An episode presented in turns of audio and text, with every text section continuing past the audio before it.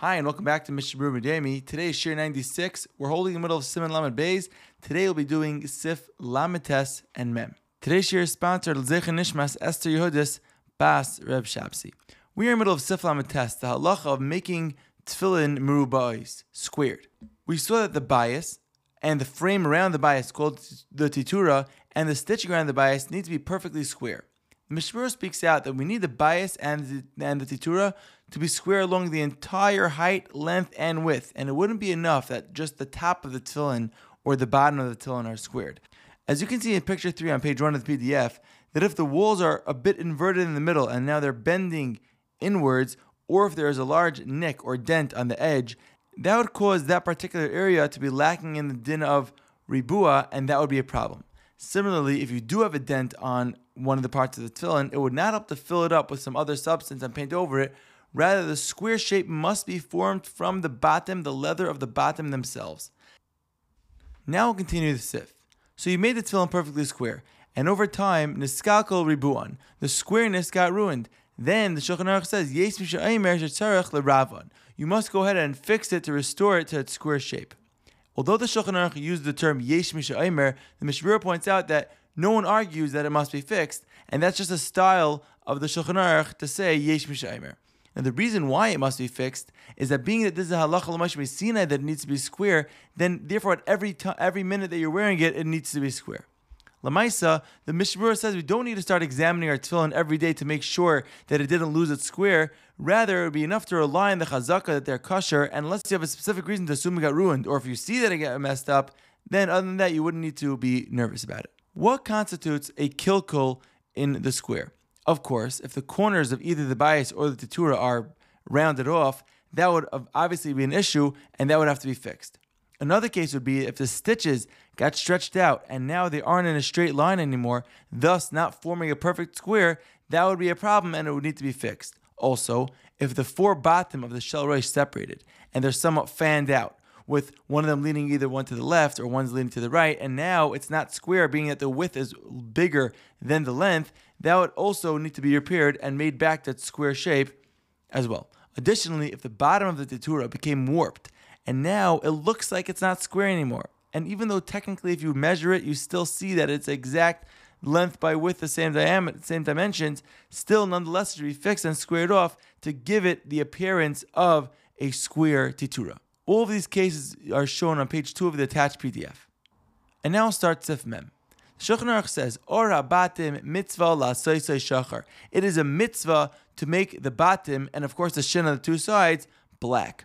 The Mishmur learns from the Machaber that being that he says it's only a mitzvah, that means it's a mitzvah, but it's not ma'akev b'di'evet. However, many poskim, including the Gra, argue in this and say that we have an halach l'mashim Sinai that the batim must be black, and as such, it would be ma'akev even b'di'evet. Lamaisa, if somebody doesn't have a black pair of tefillin available, one can rely on the opinion of the Shulchan Aruch and wear these non-black tefillin rather than skipping the mitzvah of tefillin entirely.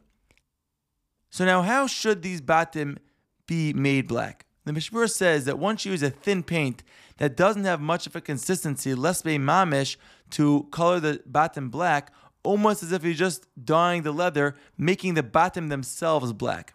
The idea is that the black color should be one with the batim, and not something that's sort of just laying on top or a layer on top of the batim that could be removed or peeled away. Therefore, one should not use a thick paint that could be peeled away in like big pieces, which is like a separate coating, because that wouldn't be considered that the batim themselves are black, and that would be a psul in this din of having black batim. As we saw in the previous year, we have to make sure that these four batim that we have in the shel roish are not one big bayis like a shel yad. And this space that's in between the batim of the shel roish are called charitzin, notches. And as you saw earlier, the shel roish is characterized by the fact that it has four individual batim. Therefore, the charitzim, these notches must be visible, thus clearly showing that there are four batim on the shel roish. And the Shulchan Aruch adds a maker adin. This charitz should extend all the way down to the bottom of the bayis until the stitching. However, if it doesn't go all the way, it's still kosher provided that at least part of this charitz is visible, allowing you to see the separate compartments. it comes out that if some According to this, it comes out that when painting the bottom, if the paint is thick enough to cause the charitzim to sort of disappear, they'll blend in, it wouldn't help to just scratch out charitzim with a knife and give it appearance of four batim, because we need to see the actual separation between each bayis and the next one. Because we need to see the actual separation between the batim. It is here that the Biur brings up an issue regarding this charitz, this visible separation between the batim, that even if you make the tefillin out of one piece of skin, which we said is the best, if you're going to leave this space between the batim totally separate without gluing them at all, it's very likely that it's going to eventually fan out and spread apart, thus causing the length of the batim to be shorter than the width, losing our ribua, losing our square. The maskana, the Mishmur advises to place glue in the center between each of the um, between each bayis, while leaving the outer edges of the bayis free of glue. This way, you could still retain the visible separation between the compartments. If the space between the each bayis is too big and they're not going to touch each other even with glue, the, the Biur says you could take a small piece of cloth, put glue on both sides, and stick that in between each bayis, thereby filling the gap and allowing them to stick to one another while still not looking like one bayis. Have a great day.